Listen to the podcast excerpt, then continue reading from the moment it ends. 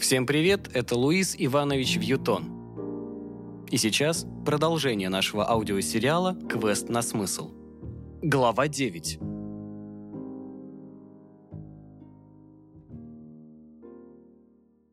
«Господи, уже столько времени прошло, а я все никак не могу привыкнуть», сказала Вика, заходя в мой кабинет.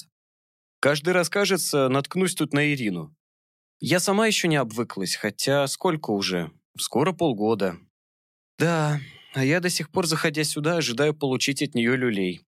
Я поднялась с кресла и направилась к кофемашине. Тебе какой? Просто черный, без сахара. Я вставила капсулу в машину и нажала на кнопку. Запахло кофе. В комнате отдыха стояла машина, но капсулы мне нравились больше. Полгода назад Ирину Константиновну наконец-то уже окончательно перевели обратно в Милан. И став начальником, я выделила для себя денег на персональный кофейный аппарат. За полгода клиентов стало больше, и мы вынесли кое-какие изменения. Я сделала Вику своей правой рукой, Милена перешла в архив, чтобы ей никто не мешал собирать материал для моих статей. Еще две из них перевели и напечатали не только в России, и я продолжила писать, скорее поддерживая репутацию, чем из-за денег или своих изначальных целей. А оставшейся без нас Яне я позволила на свое усмотрение подобрать себе помощников. Еще я переехала, сняла квартиру в центре, ближе к работе. Девчонок я с собой не взяла. Они остались вдвоем в той бабушкиной однушке. Сперва хотели съехать, как мне показалось, из вежливости, потому что никаких обид на меня не было. Но я настояла, чтобы они остались. В общем, дела шли хорошо, и на этот раз в известном для нас направлении.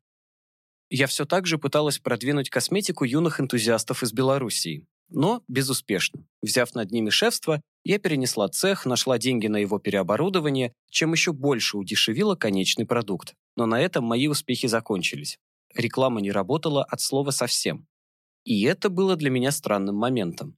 Те, кто покупал, оставляли только хорошие отзывы, но и это совсем не двигало дело вперед.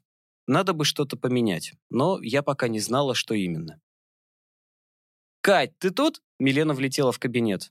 «Тут». Я поставила чашку перед Викой. «Заходи, кофе будешь?» «Нет!» Звонила это, как ее? Гаврилюк или Фетисова?» Милена наморщила лобик. «Ну та, в синей рубашке с руками такими, как у енота». «Сабурова», — засмеялась я. Ее фамилия Сабурова. Чего хотела? Просила перенести встречу на три. «Хорошо», — продолжила смеяться я. «Перенесем», — расспросила. Надеюсь, ты тоже поедешь?» «Спрашиваешь, конечно, поеду. Позвони, как будем выезжать. Ну все, мне еще к Яне надо, а то опять забуду». Милена помахала кипой бумаг. «Точно кофе не будешь?» «Да ну тебя!» – буркнула Милка и закрыла за собой дверь. Я пила кофе и продолжала улыбаться. Помимо подбора информации, Милена добровольно сопровождала меня на каждой встрече или переговорах, взвалив на себя роль моей личной секретарши. Это частенько было забавно, но всегда приносило свои плоды. Господи, как только она не куражилась. То она была деловой и гиперответственной сотрудницей, то включала наивную провинциальную дурочку. А бывало и так, что просто сидела и смотрела в потолок. Но как бы она себя ни вела, мне было с ней спокойно. Я чувствовала, она всегда знала, что сказать и что сделать. Мужчины, женщины, разницы не было никакой. Встречи всегда проходили для меня успешно. На моей памяти был только один человек, на которого чары Милены не действовали. И это была Ирина Константиновна. «Надеюсь, она не будет ей про руки рассказывать?» В унисон мне улыбнулась Вика. «Нет, с чувством так-то у нее все в порядке. Я другого боюсь». «Интересно, чего?» Когда она изображает такую покорную исполнительную секретаршу, я боюсь, что заиграется и назовет меня госпожой. «Не бойся», — засмеялась Вика, чуть не выплеснув остатки кофе из чашки. «Уже называла? Когда?» – опешила я. «Ой, не помню сейчас». Вика поставила чашку от греха подальше на стол. «Ты тогда на два часа опоздала. Сафронов приезжал с телевидения». «Это когда Милена мне дверь в кабинете вынесла вместе с куском стены? Я тогда даже этого Сафронова и не увидела. Приехала, а у вас уже все подписано». «Ну, она не сама дверь вынесла. Охранника с первого этажа привела». Вы две негодяйки, мне так ничего и не рассказали. Что это вообще было? Что было? В пробке ты торчала. Миленко прибегает, просит с ним посидеть немного. Что делать? Пришла, сижу. У меня этот Сафронов в переговорке пять кружек чаю выпил. А тебя даже на горизонте не намечается. А он злой такой, морду кривит, искры из глаз. Ну, думаю, сейчас уйдет и прощай контракт. И тут заходит наша королева. Вика засмеялась. Сейчас, подожди. Из ее глаз от смеха катились слезы. «Просмейся», — посоветовала я и засмеялась сама, предчувствуя развязку. Заходит с двумя комплектами документов. Заходит так, что у Сафронова рот открылся. Я тоже с открытым ртом сижу, но по другому поводу. Как, думаю, откуда? Все бумаги у тебя в кабинете под замком. Вика снова засмеялась. Это я уже потом про двери охранника узнала. В общем, пока мы пребывали в прострации, она давай Сафронова обхаживать. Документы перед ним раскрыла, тут подпишите и тут. Сафронов вроде бы и не против подписать, но без тебя не может. Где, говорит, сама госпожа Бринова. А она? Я пытаюсь рот закрыть, а Миленко ему «Госпожа Екатерина Сергеевна сейчас далеко». И знаешь, так с паузой после Екатерины. У нее так и вышло, госпожа Екатерина, а Сергеевна где-то там отдельно плавает. Моя, говорит, начальница строго-настрого приказала мне, чтобы к ее возвращению все было подписано. Она всегда очень непреклонна и требовательна в отношении своих приказов. Да и вообще, госпожа Бринова то, Екатерина Сергеевна это, и все-то у нее строго, неумолимо и неукоснительно. А сама она, Милена, опоздала принести эти документы, потому что глупая и забыла, где они лежат. И теперь из-за опоздания вы не хотите подписывать. А ее, Милену, теперь госпожа Екатерина Сергеевна строго накажет. Облокотилась на стол одной рукой и так чуть-чуть прогнулась. Я реально думала, она сейчас сама себя по заднице шлепать начнет, чтобы показать, как именно ее будут наказывать. Очень, говорит, строго накажет и мордашку такую сделала, то ли сейчас заплачет, то ли застонет от наслаждения. А Сафронов? Я уже ржала во весь голос.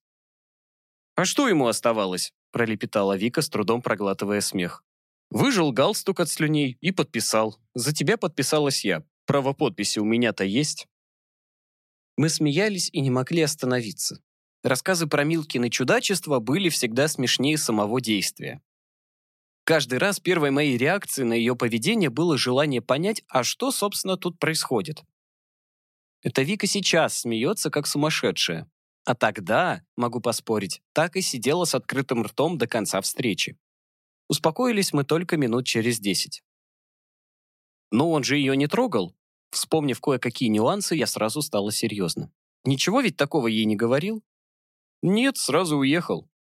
Помню, у Миленки в тот день глаза на мокром месте были. Я пыталась узнать, она не ответила. Что случилось? Нет, ничего ужасного не было. А чего она тогда? Знаешь, когда ей плохо, она и со мной не всем делится. Вика забрала свою чашку со стола и одним глотком допила кофе. Мне кажется, ей совсем не нравится так себя вести. Ну, в смысле, именно так, как Сафроновым. Она делает это только потому, что считает это важным для тебя или меня.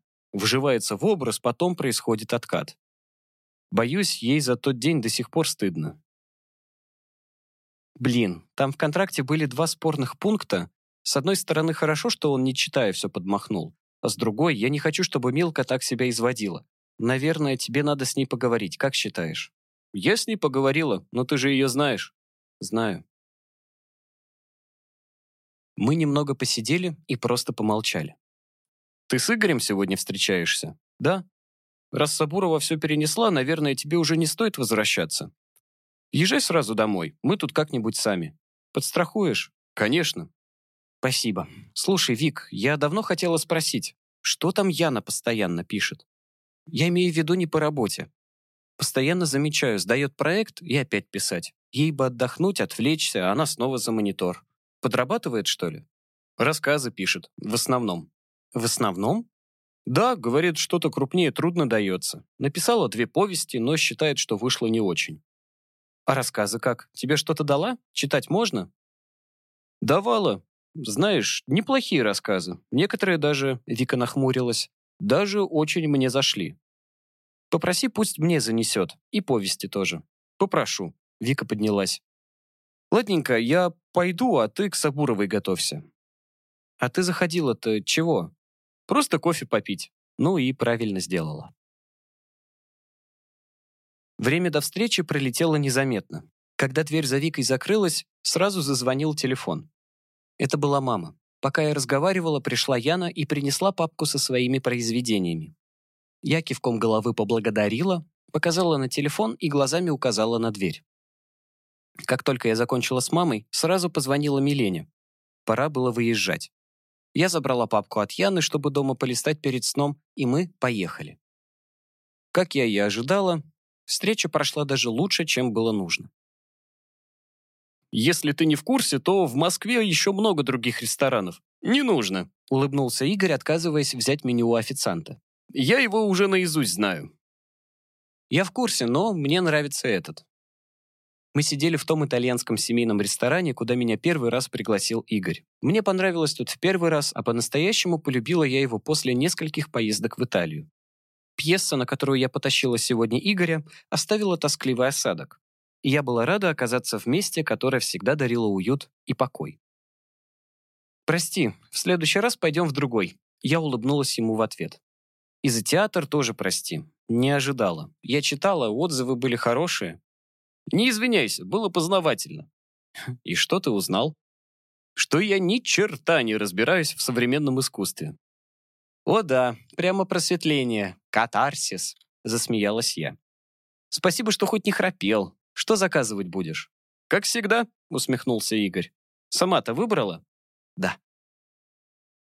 Он подозвал официанта, и мы сделали заказ.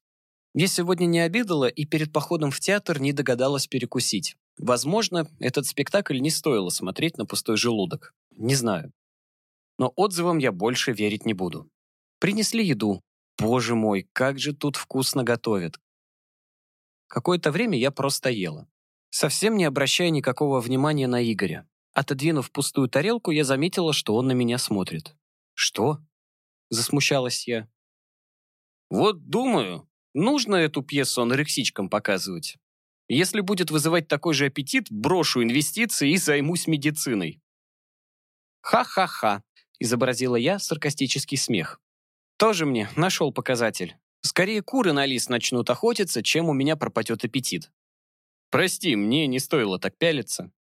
Ничего, ничего, развлекайся. Буду считать это расплатой за театр. Я скорее угадала, чем почувствовала, как в моей сумочке беззвучно завибрировал телефон. Перед спектаклем я отключила звук и собиралась прибавить громкость только после того, как попаду домой. Ужасно не хотелось отвлекаться от Игоря, ужина, да и вообще. Но рука сама по себе полезла за телефоном, и я молча обругала себя за безвольность. Открыв почту, я вошла в папку «Входящие». Прочитав письмо, без эмоций скинула телефон обратно. «Что-то важное?» «Нет», — ответила я. «Очередной отказ». «Все белорусов своих продвигаешь?» «Да, сетевики брать не хотят. Сдаем по чуть-чуть мелким, не знаю, как сказать, лавочникам. Открыли пару корнеров, не в Москве, на пробу. Не пошло. Сглазили их, что ли? Не понимаю. Вроде все правильно делаю. Может, в них просто нет ничего особенного? А цена? Тут же бешеная экономия на косметике выйдет. И продвигаешь ты, наверное, именно так. Качество на уровне мировых стандартов по ценам сельской барахолки. Ну, не барахолки. Иногда ты меня удивляешь. Удивляю? С чего ты решила, что отличаешься от своих заказчиков? Почему для них ты делаешь так, а для себя иначе? Купить что-то задешево на базаре – это не экономия. Подожди, подожди, при чем тут базар? При том, что для них ты рекламируешь не товар, а стиль жизни. Никто не хочет быть похожим на того, кто затаривается в сельпо. Хватит про базары. Извини, сама говорила про мелких лавочников. Просто ассоциации, больше не буду. И хватит извиняться, продолжай. Тебе нужна отличная от остальных концепция, свой образ, своя идеология, если тебе так угодно. Не можешь найти покупателя – создай его. Создай покупателя, создай покупателя. Вертелось в голове, когда я уже лежала дома в горячей ванне. Легко сказать «создай». А как? Сшить из кусков тех, кто погиб в давках на распродаже? Или приказать сотрудницам агентства нарожать? Блин, да что за бред сегодня в голову лезет? Нет, все.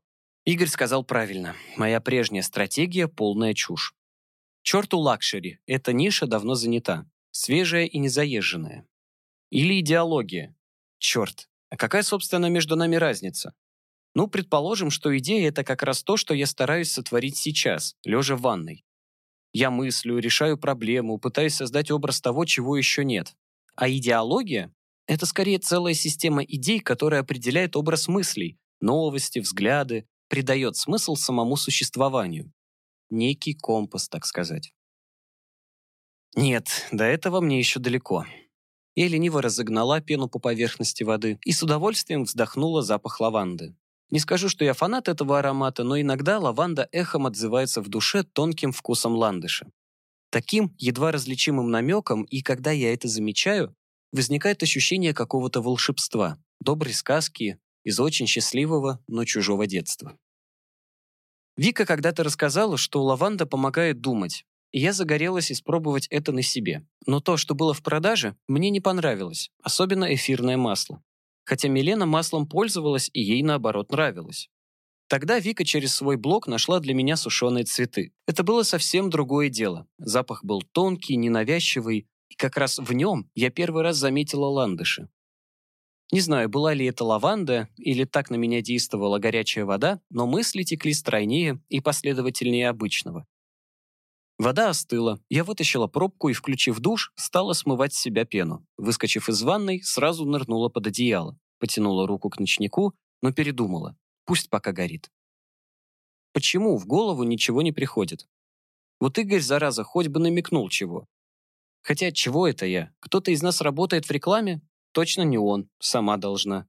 Да и как тут что-то сразу придумаешь? Идея должна быть не только оригинальной, но и обязана сочетаться с моими возможностями. Иначе она будет невыполнима. И если в такую идею вложиться, очень скоро наступят голодные времена. Сразу вспомнился голод в Ирландии. Вот черт, только смыла с себя лаванду, мысли сразу пустились в пляс. Как-то подбирая материал к очередной статье, прочитала про голод в Ирландии XIX века. Из 8 миллионов умер 1 миллион. Еще три убежали с острова. И убежали не во Францию или Испанию. Там и теплее, и бежать не так далеко. Бежали в Америку. Вот, наглядно, сила идеи о свободной стране, где каждый мог бесплатно получить землю. Но читая про те времена, у меня сложилось твердое убеждение, что землю получил тот, кому просто повезло. Как в фильме с Крузом и Кидман. Главная героиня трясла перед носом у безграмотного деревенщины листовкой, в которой обещали рай на земле. Нужно только переплыть океан. Но если так подумать, могло ли у них получиться, если бы не тотальная пруха? Их ограбили, но им тут же повезло. Они нашли работу и жилье. И как они этим распорядились? Бестолочь Кросс тратил деньги на шляпы, а глупая, но очень гордая курица Кидман не может вовремя закрыть рот и вместо зарплаты получает штрафы. В результате они снова на улице, без денег и на грани смерти. Но им снова везет. Главная героиня выживает после ранения, а герой умудрился не врезать дубца или хотя бы потерять ногу при строительстве железной дороги. И, конечно же, они получают землю. Не могли не получить от того, что у них фортуны, как у дурака фантиков. С другой стороны, в фильме и для меня кое-что есть. Там очень достоверно показали, как одна идея может сплотить двух людей с откровенно чуждыми друг другу идеологиями и преследующих разные цели. Круз просто хочет выжить, а избалованная Кидман убежать от родителей. Они кое-как сплотились и пытались хоть и криво, но все же двигаться в одном направлении. Нет, на везение я рассчитывать не буду. Обычно после горячей ванны я сразу выключаюсь, но не сегодня. Спать совсем не хотелось, думать тоже. Посмотрю, что там у меня в блоге. Я вылезла из-под одеяла и пересекла комнату. Телефон лежал на папке, которую принесла мне Яна. Нет, к черту блог, лучше почитаю. Устроившись поудобнее, я раскрыла первый рассказ. Вика была права, Яну стоило почитать. Наверное, со временем буду гордиться, что имела в подчинении великого писателя. Прочитав еще два рассказа, я стала перебирать страницы. Так, что тут еще есть? Я что-то слышала про повесть. Ага, вот она. С первых же страниц я была разочарована. Ну скажите мне на милость, зачем выдумывать имена, когда есть настоящие? И ладно, если у кого-то одного, но когда билиберда у всех, это жесть. Мало того, что это жутко отвлекает, так еще и героев не можешь запомнить как следует. Имя главной героини я даже про себя произнести не смогла. Симлемро? Нет. Смилигро? Да ну нафиг. Буду звать Сельма. А того вонючего Боб, решила я и продолжила чтение. Повесть была про ведьму из средних веков, которую приговорили к сожжению на костре. Но в ночь перед казнью она исчезла из камеры, где ее держала Инквизиция и перенеслась в наше время. Судя по названиям городов, куда-то в Испанию. Неплохо описано, как она пытается колдовать, как социализируется, как пытается узнать в местных других ведьм из своего времени. В принципе, смысл повести мне понравился. Человек, отличающийся ото всех, ищет свое место в мире, о котором почти ничего не знает. Если кое-что тут поменять, вполне приличная повесть получится. Надо будет завтра поговорить с Яной, может и выйдет из нее толк. Но завтра, все завтра. Я погасила ночник и почти сразу уснула. Всю ночь мне снилась Сельма, только не в Испании, а в Москве. В саду Эрмитаж. Там, где в реальности была инсталляция всем влюбленным, стоял черный котел, в котором полностью обнаженная Сельма что-то помешивая варила и шепотом читала заклинание. Гуляющие вокруг люди ее не замечали, даже когда проходили совсем рядом. Я не видела лица этой Сельмы, но мне показалось, что я точно знаю, кто она. Пытаясь обойти ее и заглянуть в глаза, я непременно оказывалась то сзади, то сбоку от нее, но так, что распущенные рыжие волосы все равно полностью скрывали лицо. Зазвонил телефон. Неизвестно откуда ведьма достала трубку и сказала совершенно детским голосом. «Я не могу сейчас говорить, я колдую». Когда я проснулась, я точно знала, что делать. «Игорь, привет, спишь, что ли? Надо встретиться». «Что? Я не понимаю, чего ты там лопочешь. Просыпайся, ставь кофе. Я скоро приеду».